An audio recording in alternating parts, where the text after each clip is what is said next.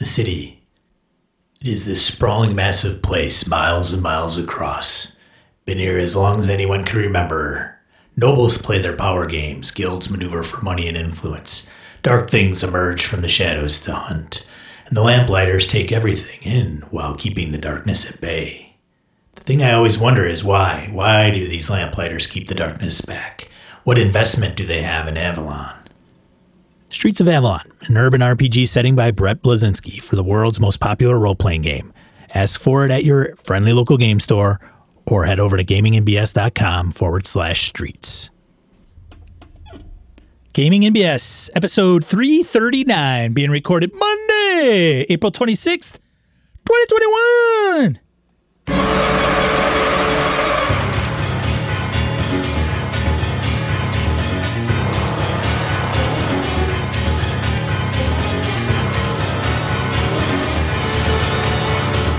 Welcome to Gaming NBS, a tabletop RPG podcast. I'm Sean. And I'm Brett. Welcome to the show. Welcome back, folks. Glad everybody's around. How you doing, man? I'm fine, Brett. How are you? Not too bad. Had some pretty good gaming this last weekend. We had um, Call of Cthulhu, uh, Horror on the Orient Express. Ooh, just kicking the- off? oh no, that no, was no, no. Lenny's We're game. we're yeah. yeah. we're well into Lenny's game there. We have uh, encountered the uh, Blood Red Fez, which is of all the bizarre Cthulhu entity inhabiting somethings, I've never had to fight a hat before. Fought that we have now fought the Blood Red Fez twice. and I've been damn near bested two times by a hat. That is a new one on me, but it's been fun no matter what. and then, and then uh, wrapped up my uh, Axis Mundi World of Darkness game, which was basically a huge homage callback to every game I've ever run for the group for over the last 30 years. A lot of work on my part, and everyone had a blast, but we wrapped it up, so that was cool. Sounds And daunting, then- like a daunting. it was, it was, it was the weirdest um, thing I've ever tried to do and pull off, and everybody had a lot of fun, so it worked. And then yesterday, it was I ran my first edition Forgotten Realms game for AJ and Alana. Um, that we were going to play on Sunday, but my uh, middle daughter Rhiannon was up to visit for a bit, and uh, so she hung out for a little while, and then we she stayed longer than anticipated. And then we're like, well, let's play, you know, uh, that we were going to play Saturday, excuse me. Then we moved it to uh, to Sunday, so we played last night instead. It was fun. AJ's uh, one character's fighter is swore an oath, um, kind of on a whim, to get past some undead at, at some point, and his sister Ilana, her her magic user is not stopping letting him off. He, she she won't let him off the hook. Anytime he does something, she's like, "Logic? You want to use logic now?" The guy who pledged his soul to the undead without understanding a word he said. So it's been fun. And tomorrow will be uh, AJ's. Uh, uh, what the fuck? Um, Midgard game. There we go. I couldn't. I was going to say Mid- Midderlands, but it's Midgard. The five E Midgard game will be tomorrow. AJ's running, so that'll be fun. How about you, man? What'd you do? Uh, played in Delta Green, and You still back in the uh, yeah, some still? I thought you had- Yeah. I thought gonna. I think the next one's gonna wrap it up.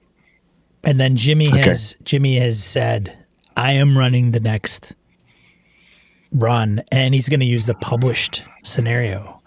Nice. I said, "Which one?" And he told. I think he was. I, I don't remember if he actually knows at this point, but I just said, "I just want to make sure that you're not running something I've read, or you know, I'm not going to read something." So, I do. Yeah, I do have the campaign, the one campaign that they put out. Uh, I'll tell. I'll tell you, man. Sometimes it is tough to say how many more sessions you got left, and then Right. oh, it'll it'll all, it'll all wrap up next time. Because all it takes is two of us gamer idiots to take an over um over a bit of attention towards the tapestries, and we don't.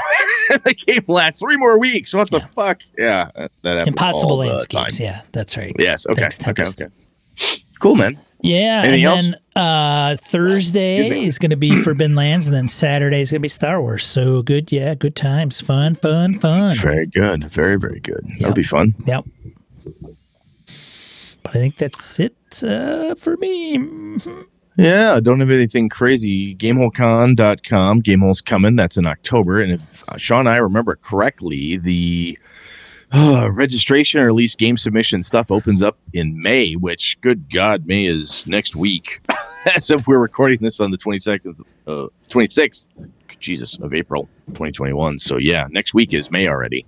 So uh, check out your gamehole.con.com and get all the details on when and where to put up your game ideas and such. If I do go and I do, if I do go and I do run games, it's going to be uh, feng, uh, feng Shui and Really?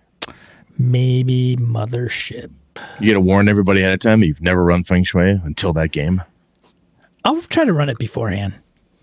It might be So weird wa- online. so you're gonna warn everybody that you've never run that game. Yeah, it'll be fun.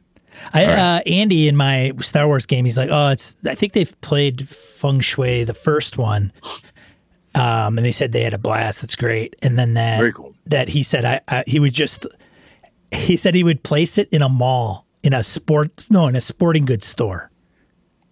Sporting goods store. He goes, then you got golf clubs, you got, you know, you could have guns, you could have Do, do Mall of America with the big Lego thing and I don't know. Like I, Yeah. I, a mall would be kind of cool. Like you're in a freaking shopping mall going ape shit through. especially because most shopping malls in America are dead and there's nothing in them anymore. Yeah, So that's true. But uh, just all the props, like throwing soccer balls at bad guys and trying to knock them go. down, and very cool. the ball bin opens up, and yeah, it makes make good fun. Fun. Yeah, Sweet, sweet. Um, let's random encounter, man. Don't all right, let's do else. that. Let's, Let's just move on. Let's, do do that. do random encounter. Segment of the show where you feel voicemails, comments from social media, and the like. You can start. I'll let you go first. Bill D on the game group. I don't mind online play, but GMing is a little more different. So far, I have done Discord audio and Roll20 virtual tabletop for maps and images. I miss being able to just quickly sketch out a map for an encounter where I could quickly pivot on a plot point. I now have to be prepared to show alternative images when in the past, I would just draw on the paper. I also miss rolling behind the screen and asking for their awareness just to mess with their heads. So, what, what's your uh, perception check? Hang on a second. What's your bonus there? Oh, okay, yeah. No, you don't notice anything. You could still do that. what, what, what'd you roll? You What'd could you roll? still, you could still do Oh, you that, totally Bill. still do that. Yeah, you could even, you can even, Bill, you can, you could get whiteboard stuff if you. I'll tell you what, man. Whiteboarding on a virtual whiteboard, depending how good you are with a mouse and so forth, is sometimes you feel like an idiot because you try to draw something and it's not even like okay, I won't draw a circle. I'll draw an oval, and it looks like an eggplant. You know, mating with a spider. You're like, what the? f- What happened? You know, I wonder how that easy- would work with an to i. with. I have an iPad too with a pencil. I wonder how probably be easier. Could share that. Yeah. Oh, for sure. excuse me but i know that not everybody is super i run into this at work man network architects and stuff trying to draw stuff with uh with a mouse on a virtual whiteboard they suck at it takes time. They practice with it. But eventually we're getting but my team's getting better at it but it's not something that's natural to us. Yeah. interesting though. Good stuff bill d. Thanks for writing in man. Yeah, Bill. i have noticed that a lot of people with roll 20 like i use roll 20 for maps and images and die rolling. Everything else all communication is through discord zoom something else. So i have not used roll 20's native communication tools No. other than the chats and stuff but i don't know anybody somebody out there's going to say me you dumb shit brett i'm totally doing that but i don't know anybody who uses it The video and audio of Roll it's terrible sucks. Yeah, so unless video and audio have, have improved drastically for Roll Twenty, and I'm just not aware of it, but I don't know anybody uses it. Interesting. All right, where are we at? Beer Leaguer comments on the game group. Moving on here, I have young boys, and all my gaming friends are in the same boat with young kids. That's impacted much of my group's energy and availability. And after a year of virtual work, there's just no appetite to tack on more hours in front of a computer, staring at my own dumb, tired face during a virtual game night. I hear you. I can hear. I can see that. But here's a positive angle. My boys are age seven and eleven, have formed their own regular game groups. At first, my wife and I discouraged so much screen time, but as isolation wore on, we found our boys' gaming pods to be healthy alternatives to in-person socialization they were each missing. My 11-year-old has especially benefited from the co- competition, conversation, education that comes with being part of a game group. He and his friends are each making plans to assemble their own gaming PCs, a dialogue and vocation that never would have happened without the Fellowship of Gaming. My wife and I are thrilled he's taken a shine to a thoughtful innovation.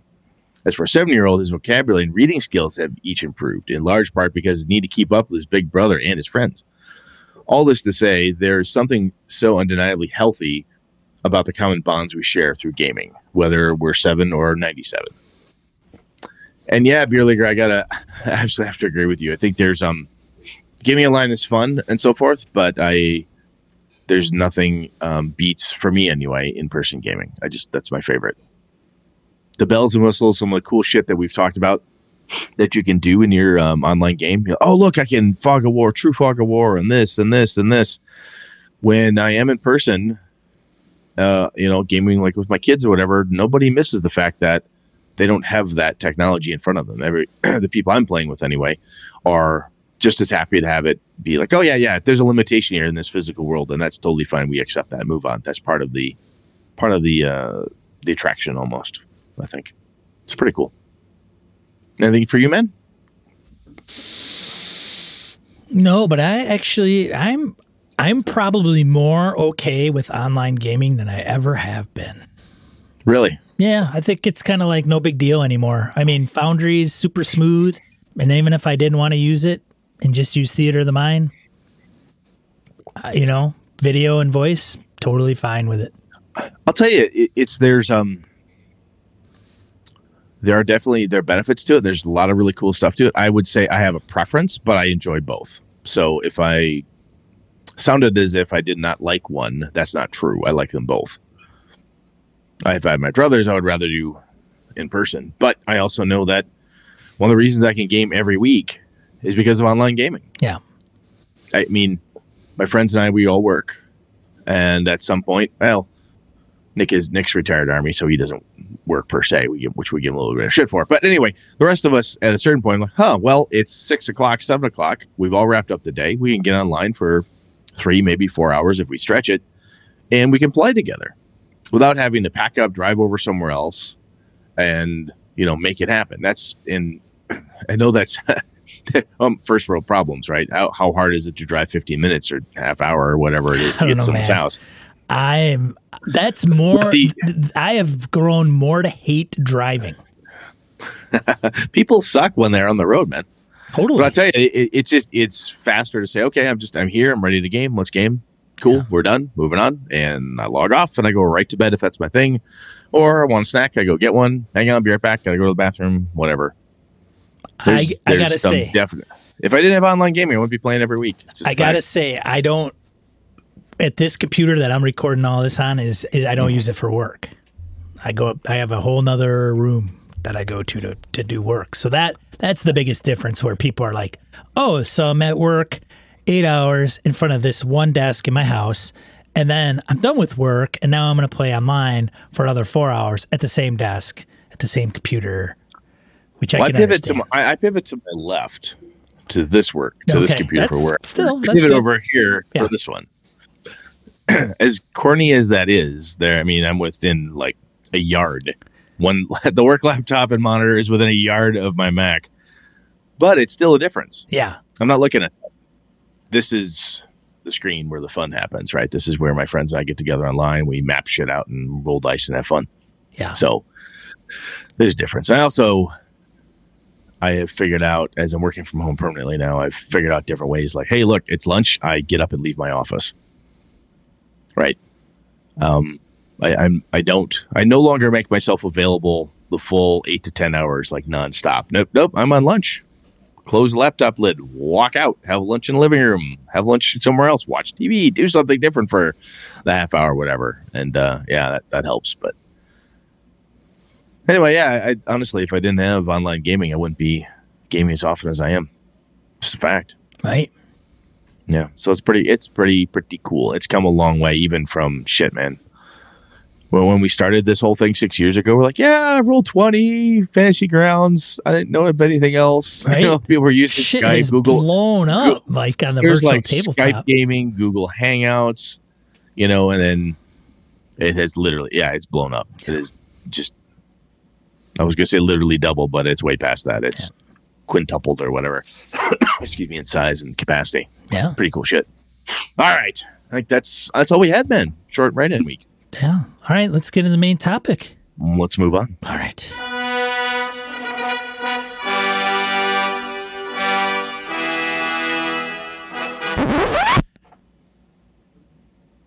I'm scared, Ready? Brett. You should be. Really You should scared. be scared. Scared. So Matt V asked us about horror games, specifically how to make a horror genre entertaining to game in.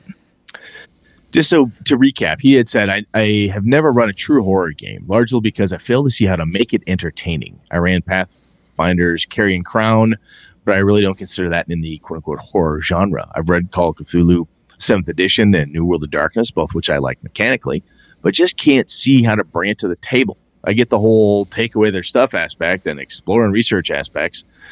And I do that in my games regularly, but it doesn't seem like enough to build an entire game around. And my experience as a player in horror have always been very dull. I played in a few very short campaigns and some one shots, but never found it entertaining.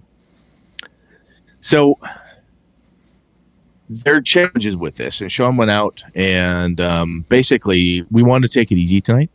So uh, Sean went out and and uh, went went through the gaming BS community. So we're gonna sit back and listen to their wisdom, and then we'll hang it up early. No, I'm kidding. Sean posted a nice little poll, kind of pinged the whole BSers to get some insight into this stuff here. And I think before we get into it, one of the key pieces that Matt V's talking about here is entertaining, right? And Matt's not here having a beer with us or a whiskey and and uh, saying, "Hey, what do you mean by entertaining? What's entertaining to you, Matt?" Um, so that's kind of a part of the nebulousness of you know what's fun and so on and so forth. But there are um, there are pieces and parts to any genre, right? Whether it's a horror game, a World War II spy game like you know Cold Shadows, there's a vampire game, you know wh- whatever it is, whatever genre you're in, there are challenges to it, and horror seems to. Sean, I talked about this off the mics, and horror seems to be one of those genres that gets people sideways. Like, am I, am I, sh- should the players be physically scared? Should I rely on mechanics to scare people? Are they supposed to be scared, or should, how's that work? You know. So, Sean, let's. Uh, why don't you tell me some of the wisdom that we gain from the masses? So one of the things that I posed was like, what's the hangups on top of of Yep. you know Matt's stuff is because then we can address some of that stuff. Yep. Or somebody says, uh, "This is how I deal with it." We could share that. So Well, Craig, could- well, yeah, go ahead, Brett. no, I was going to say I can, I can share one that a mutual friend of ours, Austin. We Yeah. both gamed with Austin. Yeah. Austin has said out loud to me and others that he was not fond of horror as a overall genre uh, because in many cases it's he sees it as an agency limiter. Hmm. And um, if it's not done right, I'm paraphrasing Austin, but he has seen it done in his experience wrong so many times where he feels like it just erases so much agency and he feels very railroaded towards how I feel, how my character must act, react, and so forth. He he's explained that. I'm like, dude, that is a shitty horror game. He goes, I know it's a shitty horror game, but it had it happen. So that is one it didn't make it in here because that's an older statement from Austin, but that's a that's a hang up, Sure. kind of in that vein. So I will shut up now, Sean. We'll let you do your thing. So Craig mentioned controlling tension, maintaining it, and knowing when to break it. Hmm. Joe Swick, what Craig said. Another thing that's Oh, this is brilliant, Joe. I Love know. it, Joe. That's beautiful, beautiful, man. oh, oh, he's got more. He's got more. Read on, read on. Another thing that's tough is setting the exact setting and degree of horror, maintaining the image that you want to convey. True. George, uh, adjusting the story or game expectations when players are so afraid to lose characters that they turtle. Played and ran several uh, Call of Cthulhu games in which players were simply too precious with character mortality to really investigate. Also, dealing with the one player, always one, who is just 5% too silly for the game. Forrest, Maintaining the mystery, giving too much away, will cheapen the experience for everyone. Some questions should be left intentionally unanswered. This is how you create unease. Our uh, friend Cth- Cthulhu chimes in. For me, the challenge of bringing in fresh takes on the tropes so that it never feels too formulaic for folks at the table.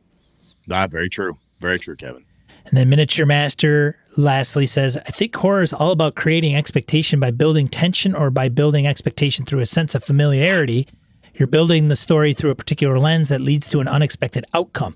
Each type of horror tests treats it differently, they all have that one moment where all the horror begins and then you're on an emotional roller coaster ride until the horror ends.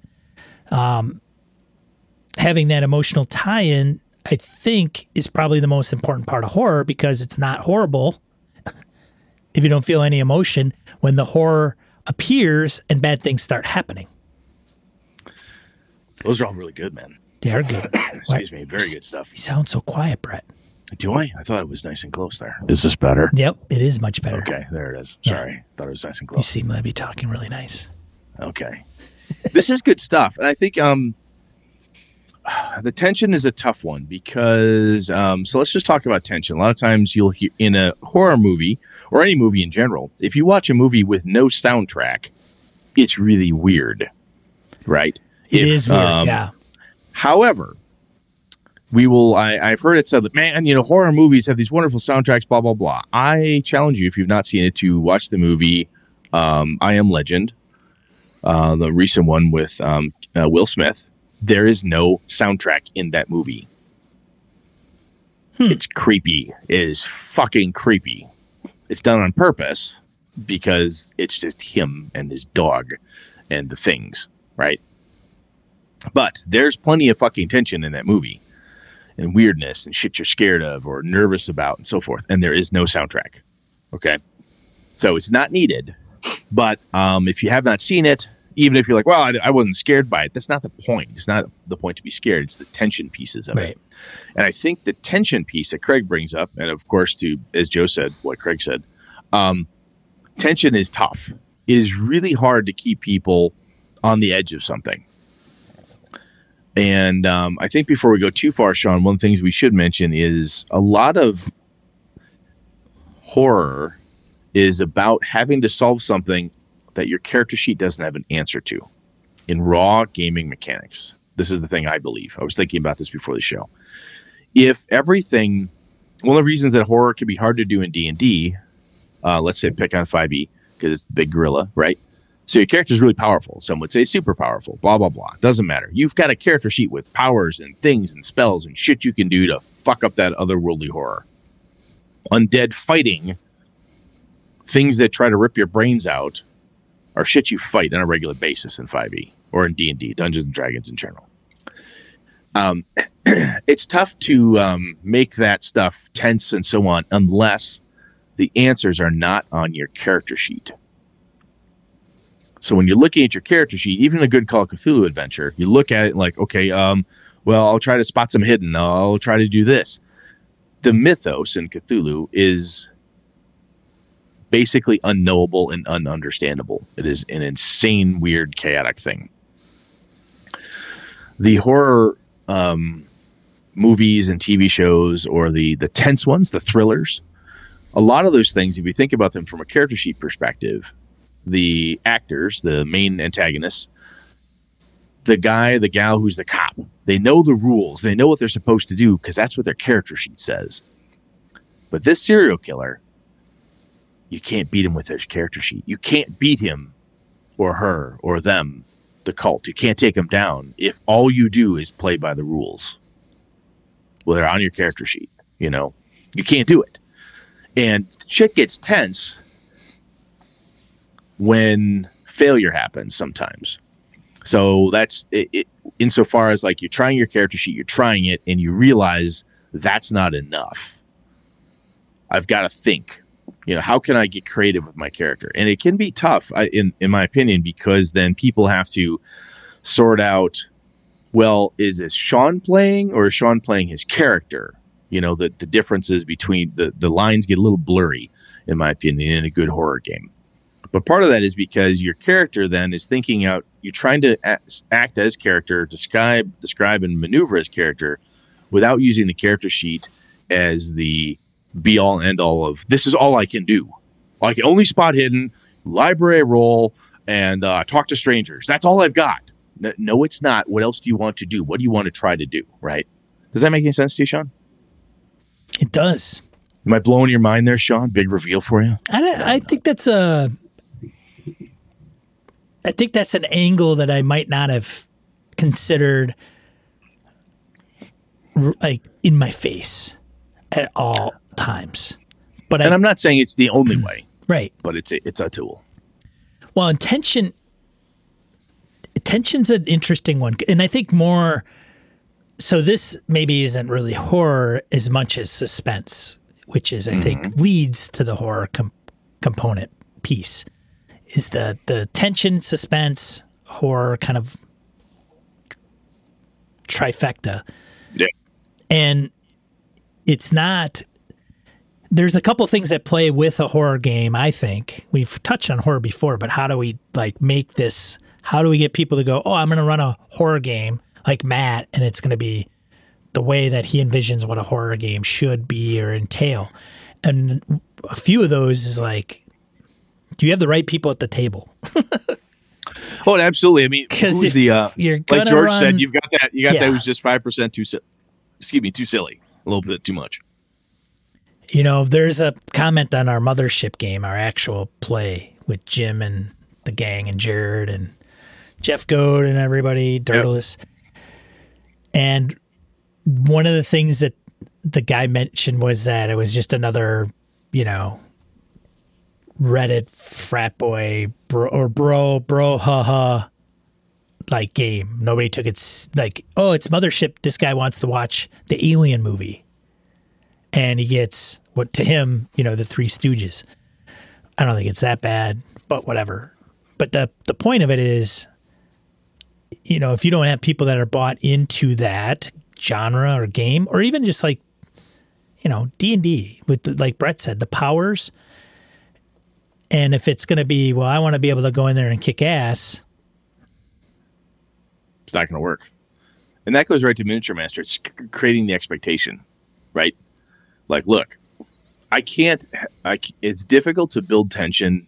difficult to mess with. Um, mess with your character's perceptions. Is difficult to. Um, how do I how do I say this? Sometimes in horror, it's unexplainable. Well, yeah, You know why? How, why? Why does Jason Voorhees act the way Jason Voorhees does? right. there's myth and rumor and you get pieces and parts over God knows how many fucking movies. But it's still like there's something that drives him. What? What is the core of it? It's just weird. It's you can think you understand all you want, but no one's been able to kill him yet. you know, so clearly it hasn't been cracked. you run a D&D game and how many people have pummeled demons and devils. And you run an exorcist game and people f- or watch an exorcist movie and people freak the fuck out. Yeah.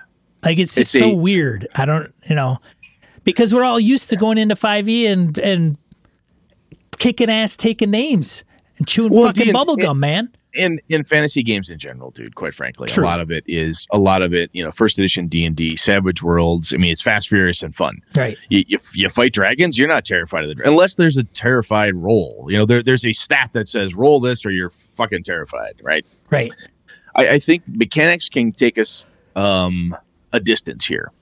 A sanity mechanic, which we've talked about in the past, or roll for terror, or roll for fear, or you're tracking this stuff in a Jenga tower because to see how the group is doing. That is very helpful because those are good um, markers for how to role play appropriately what's going on with you because it's very difficult uh, unless you're in a really fucked up game where you're actually physically losing your own sanity while this goes you, you, you, you're stretching it trying to figure out what what do i do when i go crazy? What do i do when this happens when i walk in the room and i see this horrible sight? I see the woman who is supposed to be my mother you know explode in a shower of maggots and this horrendous bug-like thing erupts out of what's left of her and and attacks my my partner I, how would you react to that? You know do you pass out? Do you go catatonic? Do you go crazy? Do you go and you know kill yourself? Do you attack the monster and just run away shrieking and let the demon buggy thing eat your partner? Who knows?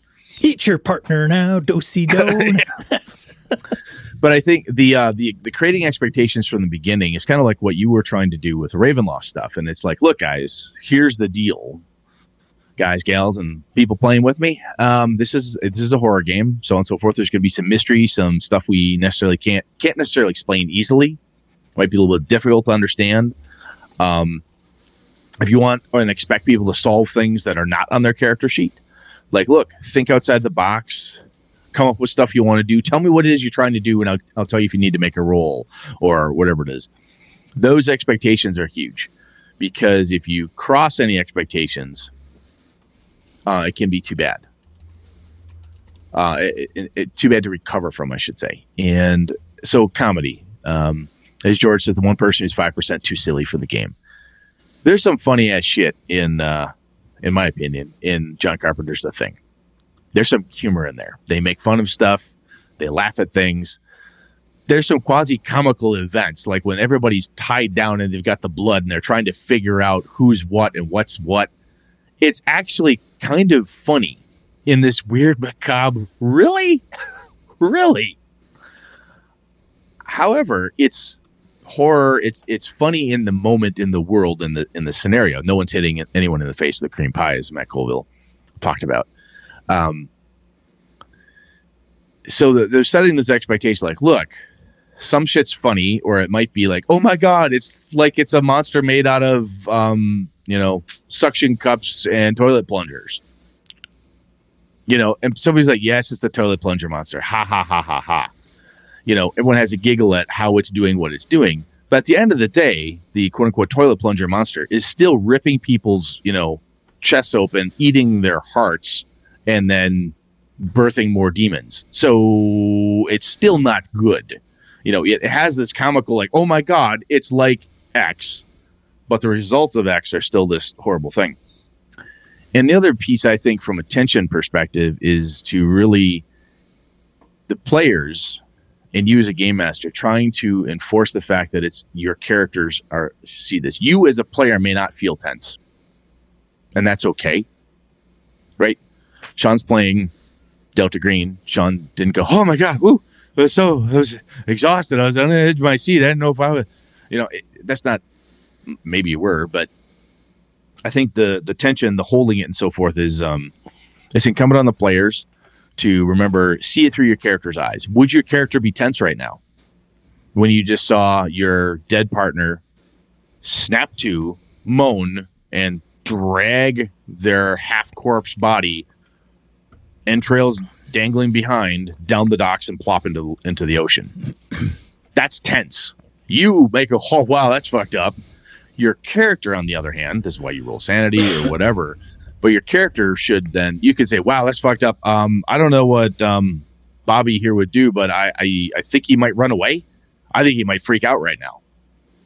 That's okay, and I think that's totally acceptable because what you're trying to do is the character is tense. You don't personally have to be, and it can be a bridge too far, perhaps, for me to expect the players to be scared, tense, nervous, blah, blah, blah, because not all players are. Not all players want to have that personal emotional impact. That could be an X card option right there. Some people don't mind it because it's my character feels this way. I don't want to feel that way. Is that fair, Sean? Yeah. I was uh, pulling up Impossible Landscapes because I saw something that they wrote in there that was pretty interesting that I thought would be pretty apropos for this episode.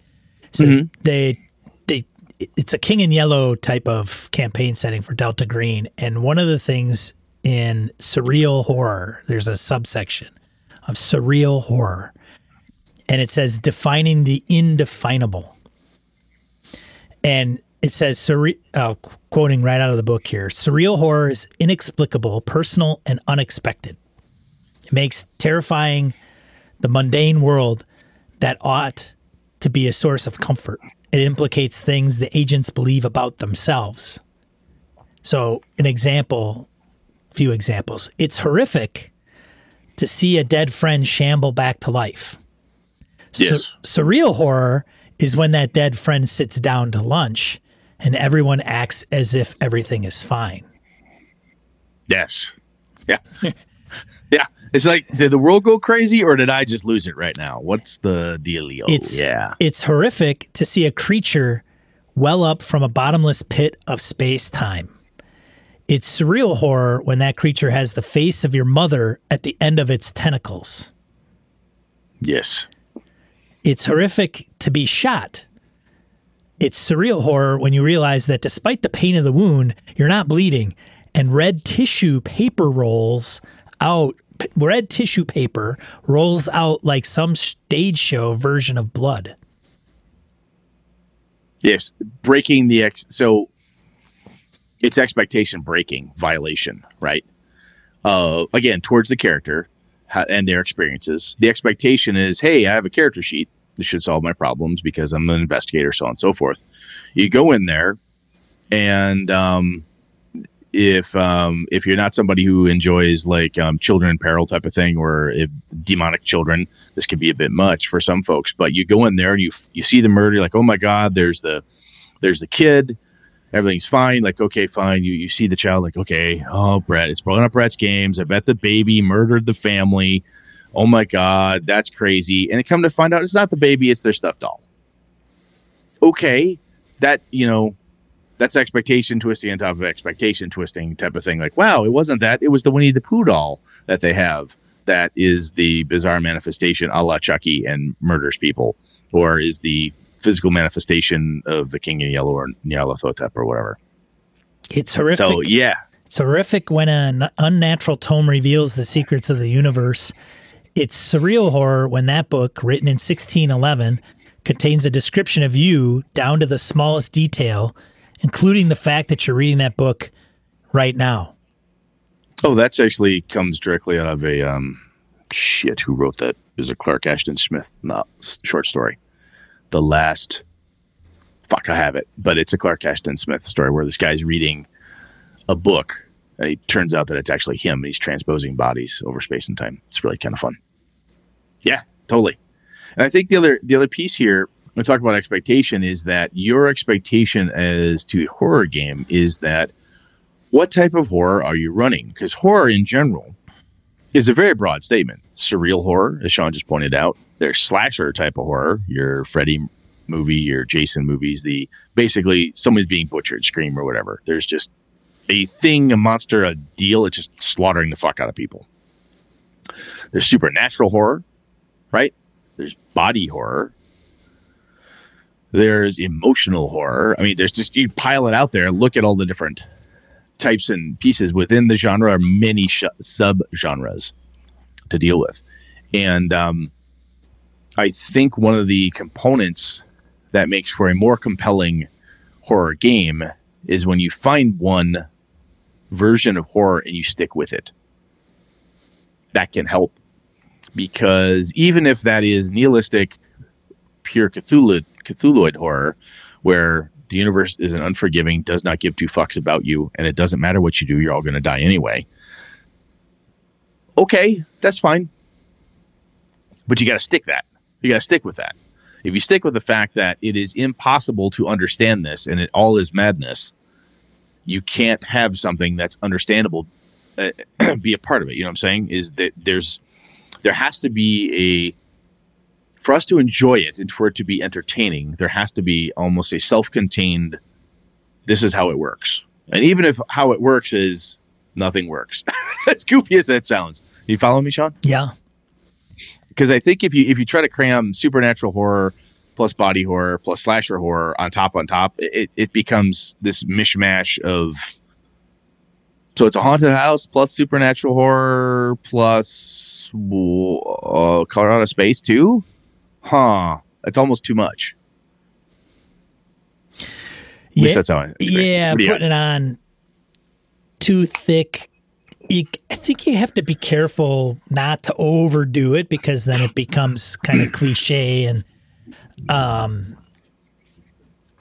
but with the with Matt and his you know one of the things that made it interesting with his comment which is my experience as a player in horror has been very dull. And he never found it entertaining. And then he gets the explore and research aspect, but he doesn't see like an entire game around it. And I think with like you could buy Masks of Nyarlathotep, you can get Mountains of Madness, Cthulhu scenarios that you can read. Delta Green stuff, Delta shorter, Green stuff, shorter, yeah. shorter stuff. Delta Green is interesting. Well, even Call Cthulhu is that it's not not every turn is going to have suspense and horror. It's kind of like, all right, what's the preface of the game and the scenario and the setup? And session zero is huge on this, especially if you're going to do one of these games to with folks that aren't familiar with the genre, and you want to make sure you reiterate that stuff otherwise they're going to be in the wrong game. But going into like running masks it's it's kind of borderline indiana jones. Like you're going you know painting the red line going one country and one continent to the next. You know murder on the uh or horror on the orient express. And so But it's n- but depending how you're running, it's not necessarily pulp.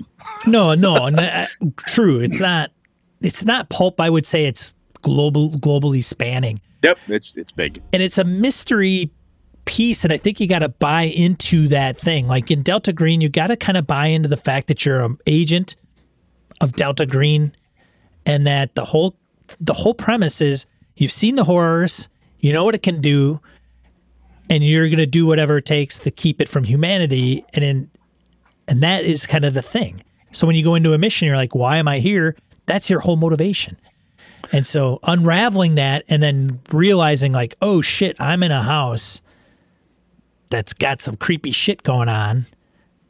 Then it's up to the the game game master handler to implement what that why it becomes creepy, right?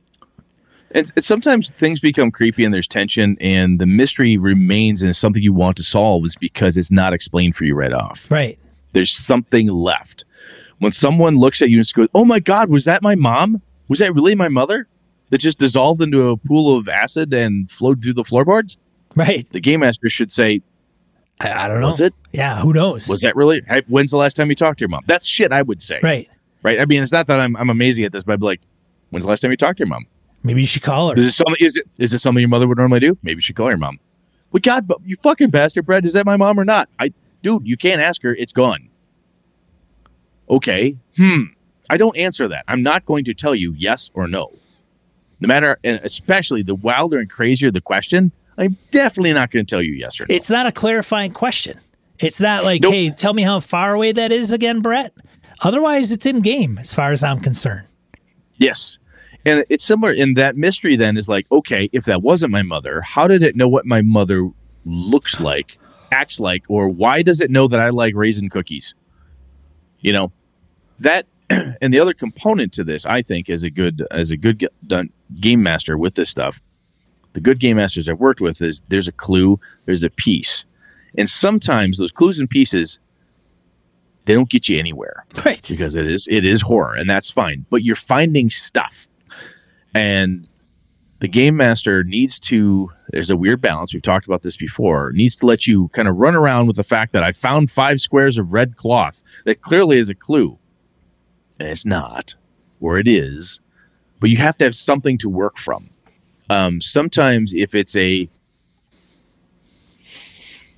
you know in a D&D in a traditional fantasy game, let's just pick on D&D any edition. You go in there's a necromancer in the caves. You go into the caves, you start slaughtering undead because the necromancer's calling them forth. You have to stop this.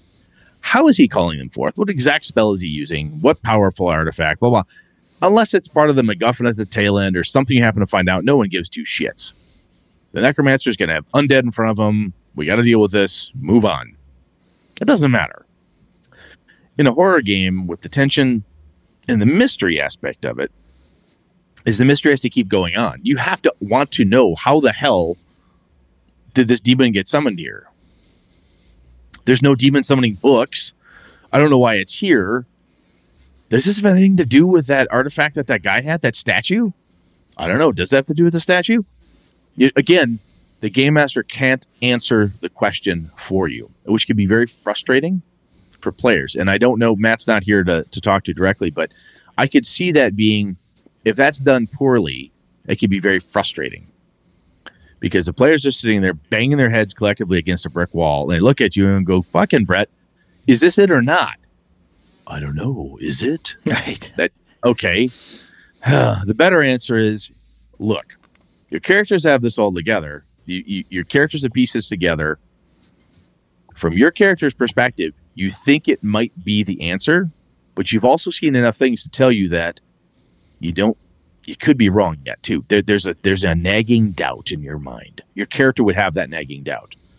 Okay, I gave them something, but it isn't an absolute affirmative. This spell will send the demon back. You're pretty sure it will. It did come out of the Sumerian text that said send demon send demons back, you know, 2.0. You've never cast it before. You barely read Sumerian. And the guy who told you to look for it was a little crazy. right. Yeah, you're right. Huh.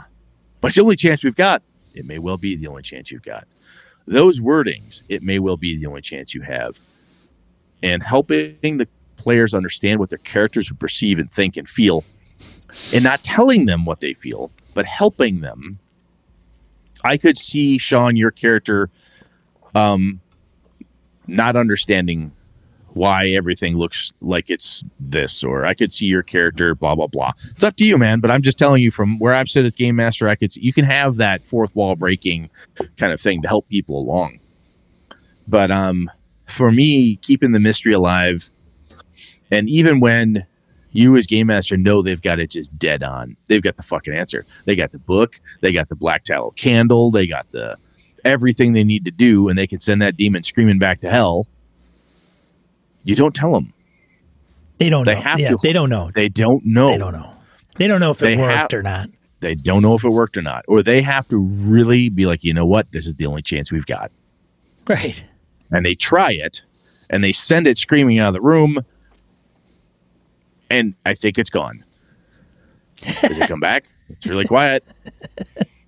What are you gonna do? How are you gonna test that it's gone or not? You know. So I, I think it's um, and Forrest talks about this too. Is maintaining the mystery, giving too much away. It does cheapen the experience if you a- answer all the questions. Um, fresh takes on tropes, as Kevin mentions, is is something I worry about when I'm dealing with experienced gamers and myself because I don't want to be bored with it. I think if you're new into horror, you can lean into some of the tropes. And honestly, leaning into the tropes sometimes, I believe Kevin would back me on this, can be helpful to get the ball rolling. Right? Werewolves, full moon, silver. You can lean into that. Who the werewolf is, aha, a la Silver Bullet, that might be the different, that might be the challenge. Silver Bullet, Stephen King story, and a kind of a funky movie. Uh, not very good, but still fun. Anyway, point is, um, the other problem I'm I see here, and George brought it up, when characters turtle in Mhm. horror games when they don't know something. I think our earlier comments around helping the players understand that you're not going to get any more sitting here. Hey, Scooby Gang, this murder, this mystery ain't to solve itself. Right. That demon's not to get sent back. If you don't believe me, did you check the news lately? Because five more children were murdered. Hey, did you check this one? 16 more dogs were killed. Hey, did you see that one? Five more homeless bodies. Ugh. or whatever is going on. Possession, whatever. It doesn't always have to be death. Horror can just be scary stuff. Right? Death is just an, an easy one uh, to lean into, but characters can turtle, and some. And one of the things is like you know enough that you should be able to solve this.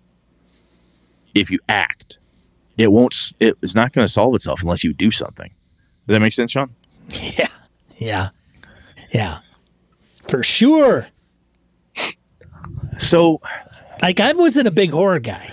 And I still don't No, you weren't, I no. am. I still don't think I am. Like I'm not reading horror books. I'm not I haven't read Lovecraft and I'm not Stephen King. My wife's a big Stephen King fan and she would prob she probably would would jam on some of the nuances of role playing games because I think I haven't read a lot of any I don't know if I've read any Stephen King, but I think I've heard he's a good storyteller, maybe not the greatest writer, but some of the stuff that he would create in an RPG obviously you're not going to be just normal townspeople in a, a village in Maine, but I think how some of the things that come to fruition in a Stephen King novel.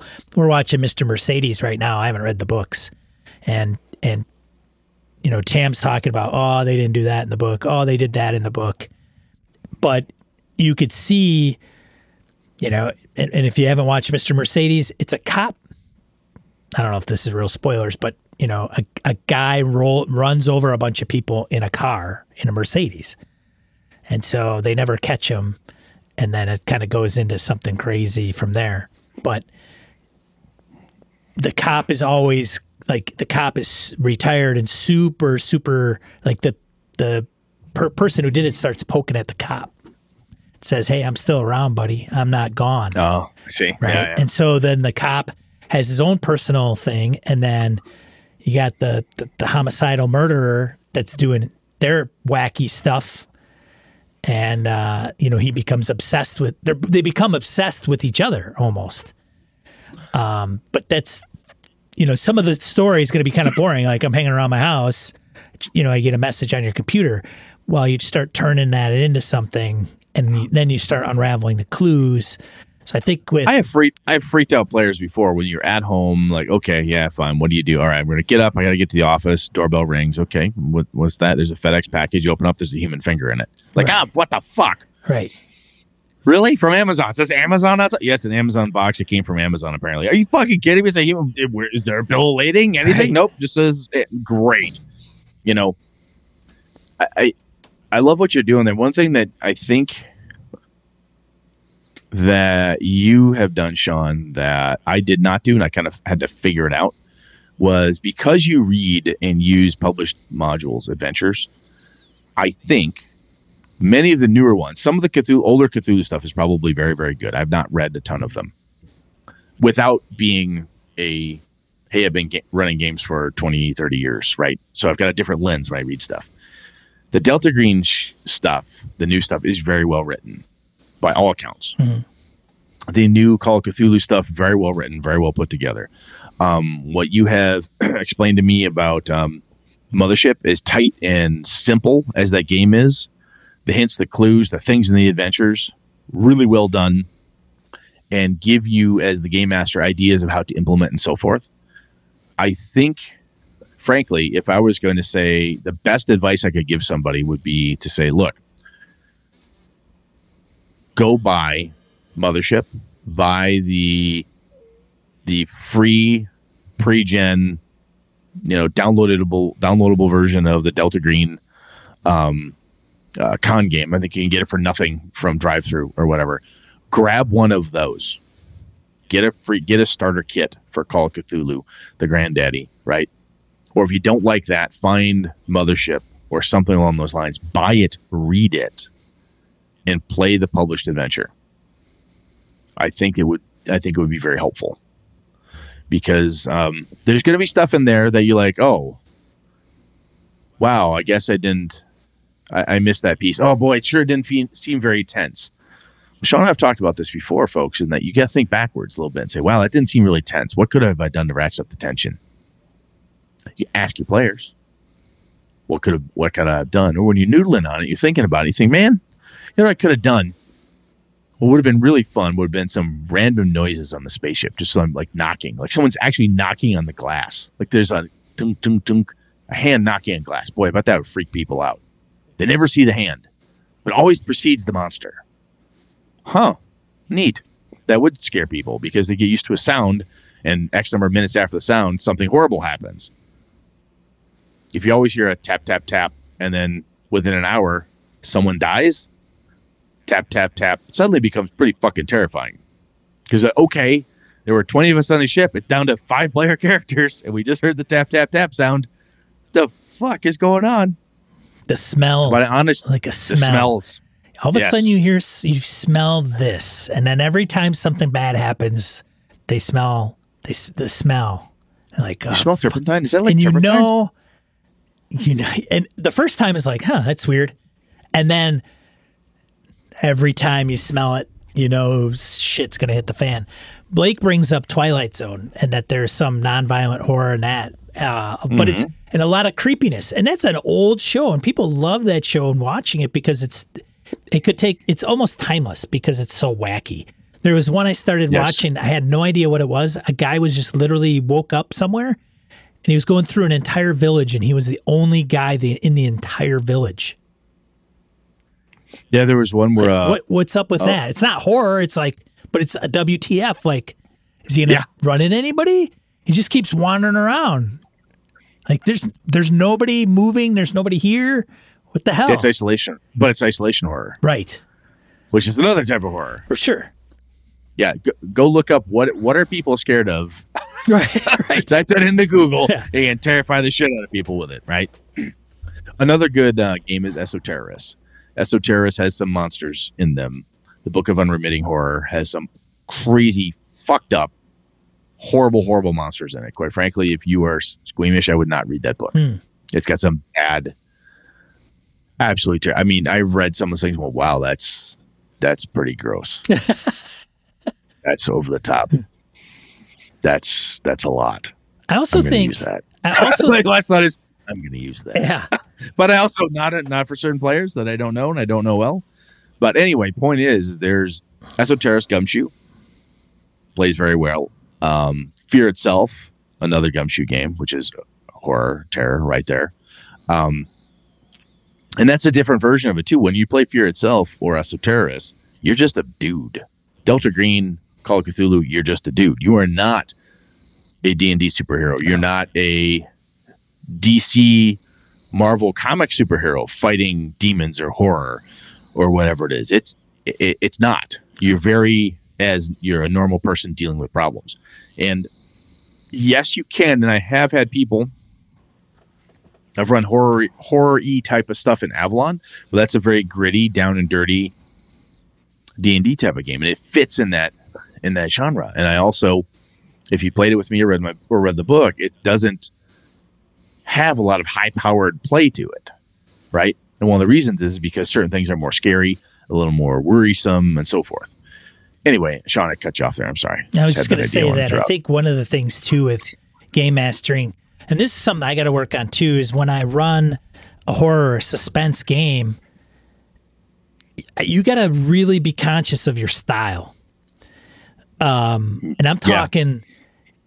Okay, when it's mundane and everything is kind of average and nothing new is happening, and you want to instill that kind of eh status quo, then maybe you run it just like you would a regular scenario in a different game. Like, yep, you're just kind of matter of factly putting it out there. Or you could change that up. But when you do get into the tense pieces, you know, your tone becomes more serious, it's more deliberate. There's a cadence to it. Like, there's a different method of presenting the material uh, verbally. I mean, even looking at somebody video wise, if you're playing online or at a table, that can instill a certain uh, suspense or a certain um, thing. One of the things I want to do, Brett, I don't know if it's really on the on the to do list or for episodes, is how do you become a better player? And one of them is mirroring. I don't think players mirror a lot of the game masters as much. Like, and I mean, and mirroring is just a conversation, communication If I- type of thing. if I'm if I'm intense, you're intense type of thing. Yeah.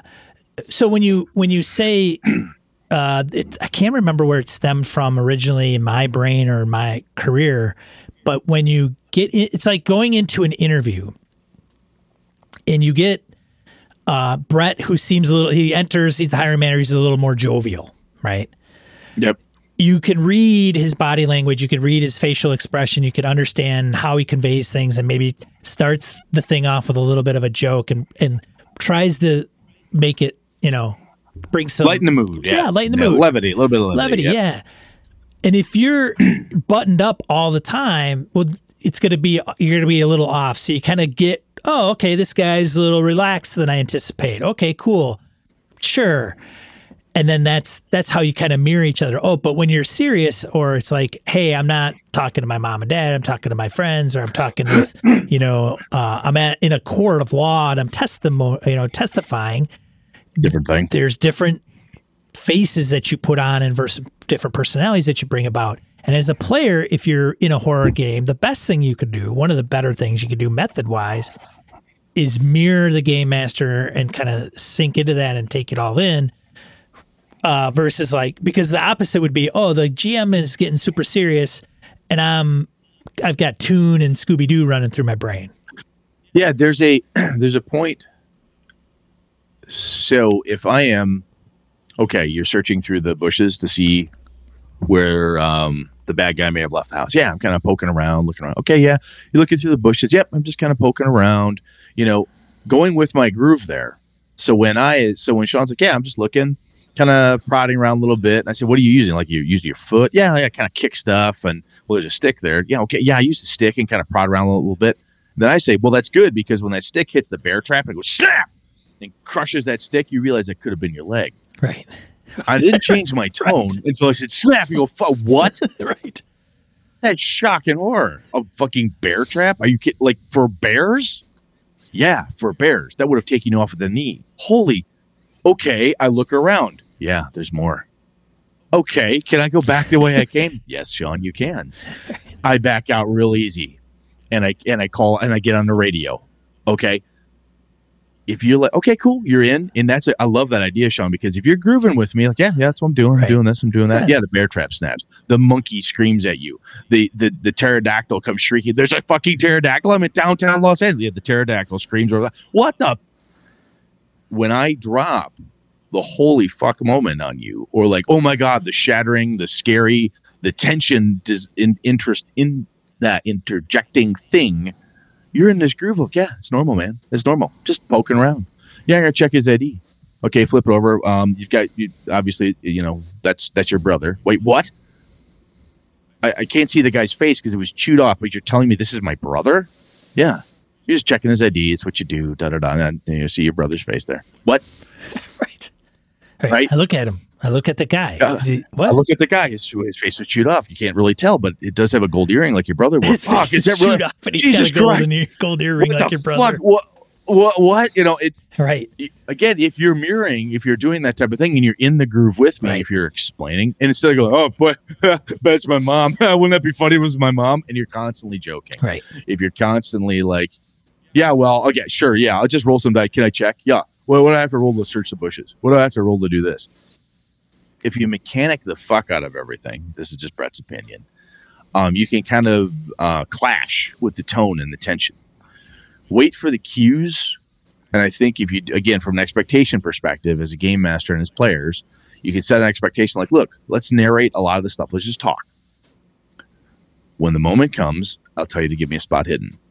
Or if you're like, man, I really can't, Jesus, um, I feel like I'm missing something. Can I, can I make a roll here? That's good. Don't just sit there rolling your d20 or your percentiles or your pile of d6s and tell me what you got. I look around the room. I greyhawk it. Click. I got 15. Don't do that to me. Let's get in the mode. Let's talk about it. Let's kind of work our way through it. And if your players are in that groove, I think you're going to have a lot. I have more luck jacking up tension, dropping tension. There's a horrible, god awful scream, and you turn. It's a cat. Oh, Jesus. Okay. It's just a cat. It's just a cat. Okay. A regular cat. Yeah. Just a little tabby runs through. You think somebody might have stepped out. Okay. It's a cat. Whew, all right. Just a cat. You know what? I'm going to go check where the cat came from, just in case. Right. And it right. turns out to be nothing. Right. But it doesn't matter. You're still nervous. And you check, and it does turn out to be nothing. Deep breath. Move on to the next room, or whatever the case is. So, anyway, anything else, man? No, I like this topic. I mean, it could It's- go. I it could is- talk for a while on it. I think it's really hard to go through and say, "Hey, Matt, I can."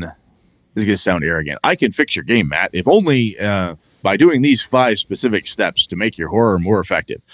I have a very hard time with that because I don't know what Matt is running into. Right. Right. I know I played many games with Cthulhu, Cthulhu, and when he says that, I absolutely freaking buy when he says about, "Hey, bring the challenge of bringing fresh takes to tropes." Totally makes sense not only for your own boredom but for your players you want to make things different new and so on i don't know if that's if that's matt's problem right because if you're if if matt and his crew are playing it and it's so trope heavy like look i know who did it You know, I know what did it. It's a deep one. I can fucking see it coming a mile off. That's not fun either, right?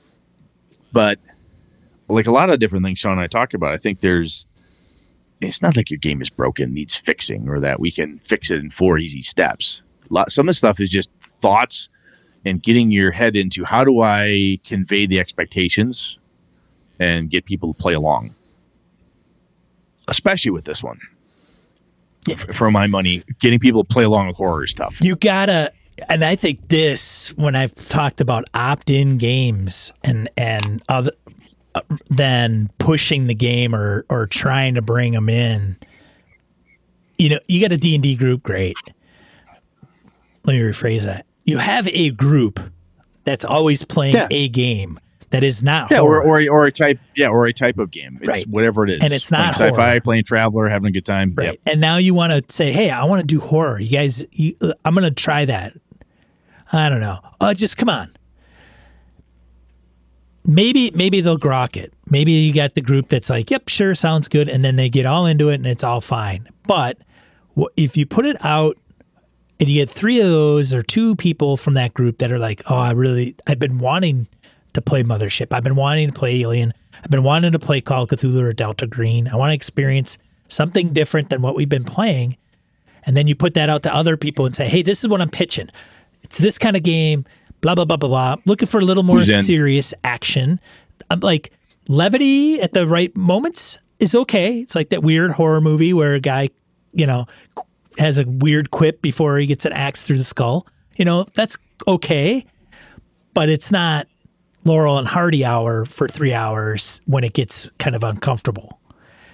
And, Yep. and if if the per- people are like, okay, man, I get it, I'm in, then you're gonna have a, a pretty good game. But if you get the people that are like, eh, I don't know, th- th- then they're not gonna be they're not gonna be bought in, in my opinion. You know, quite honestly, I think Sean, we've you've said this before, and I absolutely agree with you. If I say, "Hey, I'm going to run a Dungeon Crawl Classics game," explain what it's about, and somebody's like, "Eh, I don't know, racist class sounds a little Gonzo in the Magic. I guess I could try it."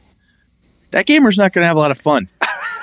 Unless You know, unless they're very very surprised Yes, because it's a game they've never played before, and then they end up loving it. So it's a Yep. it's a weird crapshoot.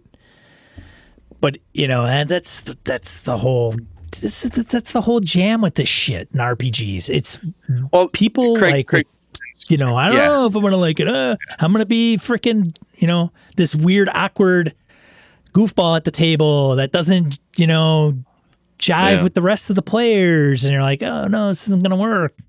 Chemistry. It's all weird chemistry. well, Craig offered to play uh, Run Blades in the Dark for you and I. Yes. And I grabbed. Hey, we said, "Hey, we're going to pull Frankhouse in." Eric knows that game system in and out. Sean, I've never played it. and I've never read the book. Hey, you know what we're going to do? We're going to give it a good college try. I want to try it. I, I don't I don't have I honestly I I've joked with Craig because of my my past rants and raves, but I I have never played it, so I have I don't fucking know. Right. But I'm willing to try it. Let's get in there, man. What's the what's the what's the game about? I want to. We're gonna sit down. He's already talked about some stuff. I'm like, okay, I'm getting it. I get the groove. I get what this is going to be about. I'm in. Let's play. Right. You know. And but it was opt in. He said, "Hey, I want to do this. Do you guys want to play?" We both said, "Yes, we want to play." Sure. Yeah. If neither one of us want to play, we'd have told Craig, "Nah, not interested," because I don't. Life's too short to play games I don't want to play. Right? Hey, Brett, So Monster. Hearts. Brett, I've offered to play, run Brett Nah. through Monsterhearts. See, I don't. Not interested. He was, he was want to play my Monsterhearts game. Nope, I do not. Hmm. I just don't like. I don't like playing with Sean's game master. Anyway, it's kind of it's the expectation thing. I think is big. Is whenever you're changing genres, you're doing something different that either you as game master haven't done before, or your players haven't done before, or both. Right? If you're well known for being the happy-go-lucky, anything goes, Savage Worlds person, and you say, "Hey, I want to run a Call of Cthulhu game," I, th- there's a drastic, there- there's a potential drastic shift Yeah, in your gears, tone man. and how you're changing gears and what it is you're doing, and you're all in for that. You've you've read, you've listened, you've talked to lots of people. You, you're you're ready to go and do something different. It's ex- it's important for you to set those expectations. Say, look, this is not the happy-go-lucky, um, pulp two-fisted. Um, Savage Worlds game I've been running, which has been a lot of fun, no doubt. But I really want to change it up and do this thing, and um, it can be very easy to shift back to what you're comfortable doing, which is one of the reasons why I think um, a pre-published adventure, pre-published. There I go. There I go again Yeah. using the horrible phrase.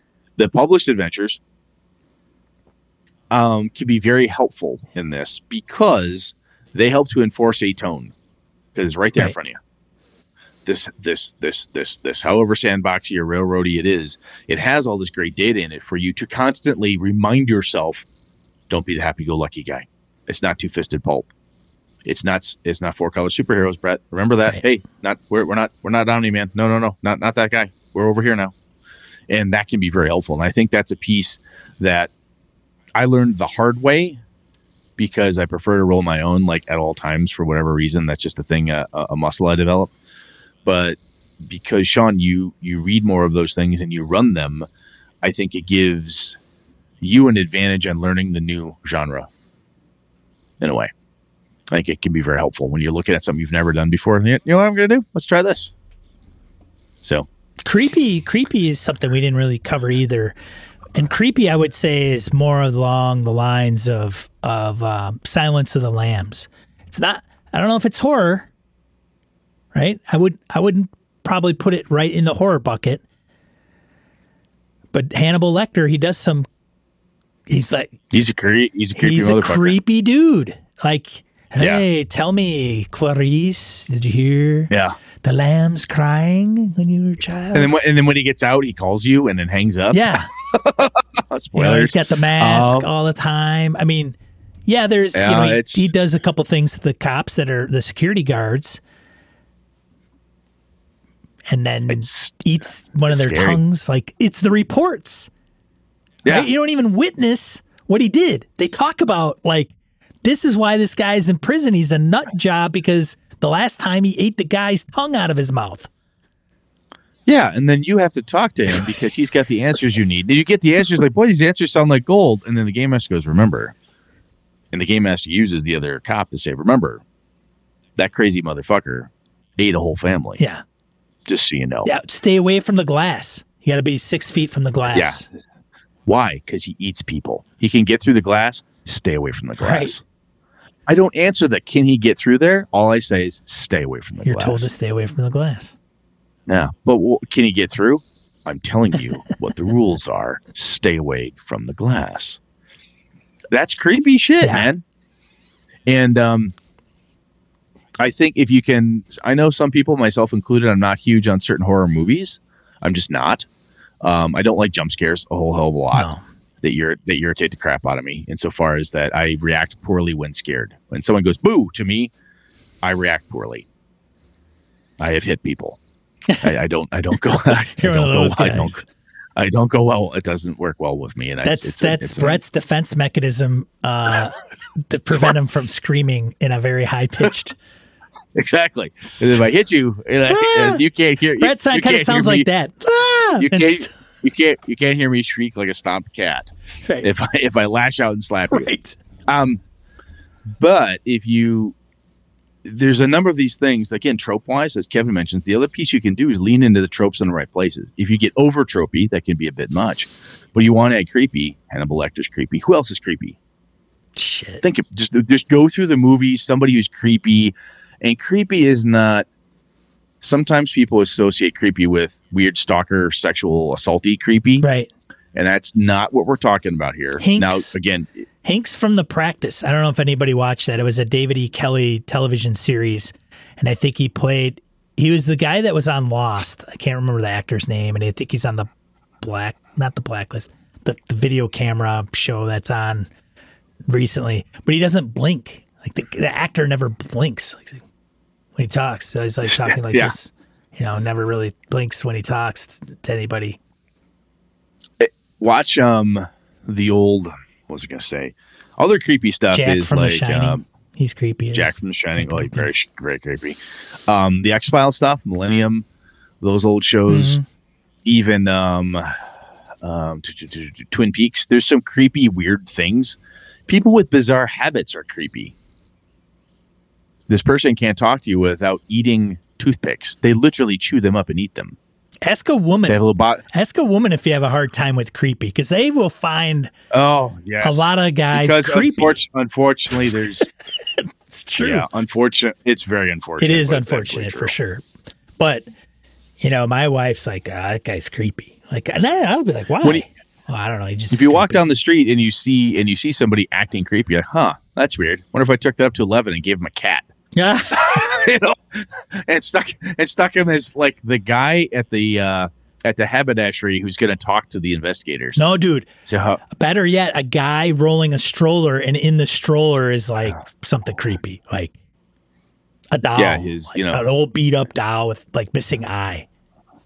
yeah, it's a beat up doll, missing eye, and has one foot. Yeah, Why? Why? right. And he, and he doesn't like to explain it. Nope. Don't ask him about the doll because he gets upset. Yeah, get like What? erratic, like erratically irrational, and yeah, Yeah, like rude, twitchy. Yeah. yeah.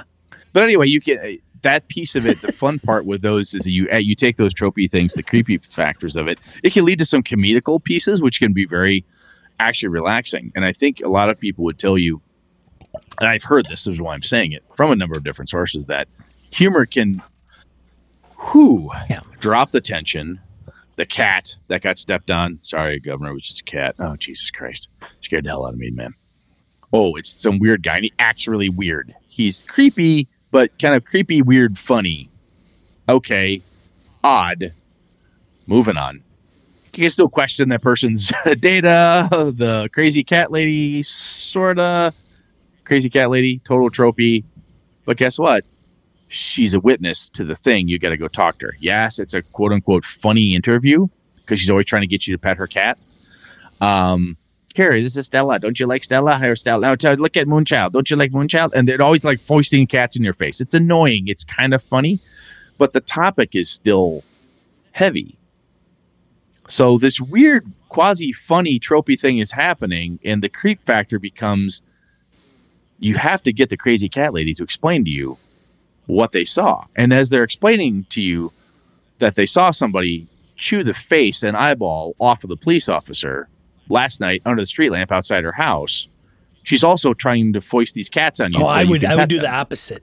I would make her serious as all get up when she's stating You could absolutely do that too. Yeah, things. she could be Like- she could be like, "Oh, here's my cats," and she Right. stops and like, right. yeah, Offer that's creepy, too. rocker, uh, except for the details that she's conveying to you. Yeah, and she looks you dead in the face and says, "That man jumped that cop, Yeah. tore his nose right off, ate it in front of him, and then gouged out his eye with his thumb. Then he slurped it down." Want to see my cat? Right there you go. What? what the fuck was that? It's That's weird. it's Mr. Spanky. why is why yeah okay here's nice mr spanky it, it some of this stuff i honestly it kind of goes back to the practice discussion is you've got to try it. You've got to try different pieces and parts. It's some of what we're talking about. It's not advanced game mastering but it's just experienced. You're doing something you're trying it. You have to be comfortable trying this stuff. And that's where some of those published adventures can be very helpful because your better ones will give you clues advice. Hey here'd be a good time to try this or hey try this thing.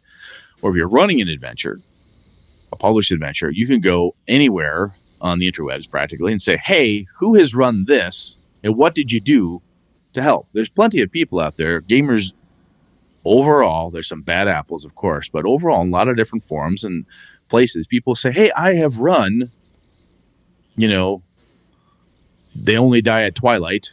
And I love that adventure. And here's what I did to really add it up because, you know, as much as I love that adventure, it really wasn't tense enough for me. So I used these tools. Or fine. There's people out there who have helped you solve that, and it's easier to get help on published adventures sometimes because they're going to have some key things for you. Those five steps to help make that adventure a little bit better. That's easier to convey than it is horror game in general. So, all right, man, I'm out of ideas. You got anything else? Nope. Any any All right. any tips, tricks that you find that really kind of hits home with the people that you run horror for? Let us know. Um, you know, slowing down the cadence, dimming down the lights, being a little more serious. Yep. And Matt, let us know if we totally missed the mark on this, or if you have, if you've got more data, man. If you've got like, hey, I had this specific experience, or this was an issue we had or anything you'd like to share, you obviously don't have to, dude. But if you've got something you want to throw it out there to add more color to it, lay it on us, man. We'll see what we can do. Let's get into die Sweet. roll. Die roll. Die roll two to four miscellaneous points gaming and geekery want to bring and share with you. First one tonight above VTT, above virtual tabletop is a free Chrome extension that allows full use of D&D Beyond. So literally if you're just playing like D&D 5e and uh, you want to just don't want to get a full fledged VTT, I think it allows you to bring in like roles. Maybe there's a chat. I don't remember. I haven't looked at it yet. But it's not. You know, there's no. It's free as long as you have D and D Beyond. It plugs into that and probably brings in some references from that. Yeah, no sign up, no fees, just your D and D Beyond account free, and you're ready to go with your Beyond character sheet, one click maps, one click tokens, an easy fog of war, and more. Holy crap! Yeah. Wow, that's kind of slick sounding. yeah. Neat. Uh, last one, Wayne, our very own Wayne Peacock. I think he just bolted out of the chat room. Launches Old Scroll number one zine. Oh, cool. It is on uh, itch.io for like four ninety nine. Yep, four ninety nine. So check that out. Tell them Gaming There MBS sent you. Very cool. Uh, otherwise, that's it for this week. What are we talking about next week, Brett? Next week we're talking about saying no. We talk a lot about saying yes and and so forth, but sometimes saying no can be very powerful and could be the right answer potentially. So we're going to talk about that. We'll see how it goes. No. Damn it! I thought we could try. Ah. Never mind. All right, something else we'll talk about. anyway, that's the plan. Alrighty then. Hey, everybody, thanks for joining us. If you did tune in live, we much appreciate it. We stream here Monday nights at 8 p.m. Central Time, Brett and I, and talk about something. And then if you see this on YouTube, give us a like and subscribe. Otherwise, you can find us on your favorite podcatcher of choice and subscribe there. Otherwise, thanks everybody. We really appreciate it. I'm Absolutely. Sean. And I'm Brett. Good night and good game. all. This episode of Gaming and BS produced with help from the following BSers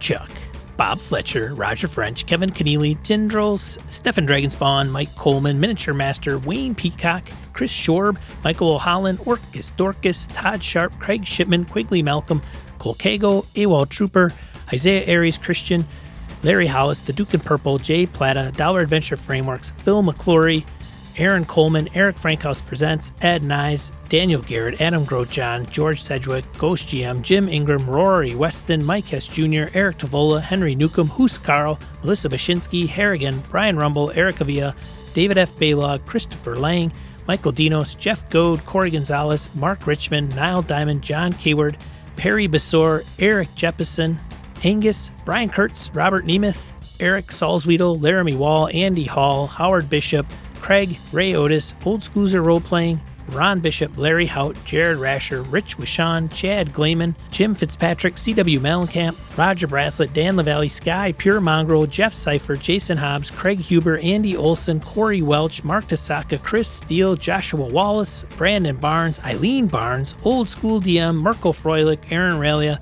Tony Sugarloaf Baker, Curtis Takahashi, and Joe Swick. Hey, you interested in playing games with other individuals? Maybe trying a new game? Head over to gamingnbs.com forward slash games. It'll take you to a forum post and it'll give you more information there.